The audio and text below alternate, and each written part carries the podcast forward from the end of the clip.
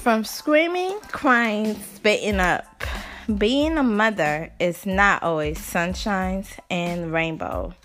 Welcome to Mama Life, where I discuss the ups and downs of motherhood through the eyes of a stay at home mom. Oh, that's me. Yes, ladies. Being a mother is a tough, tough job. But somebody's got to do it. We're not perfect, but we got to make it.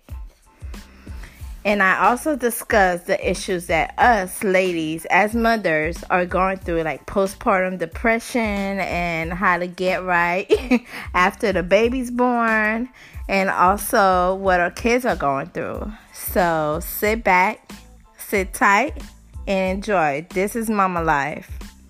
It's not, it's a tough job, but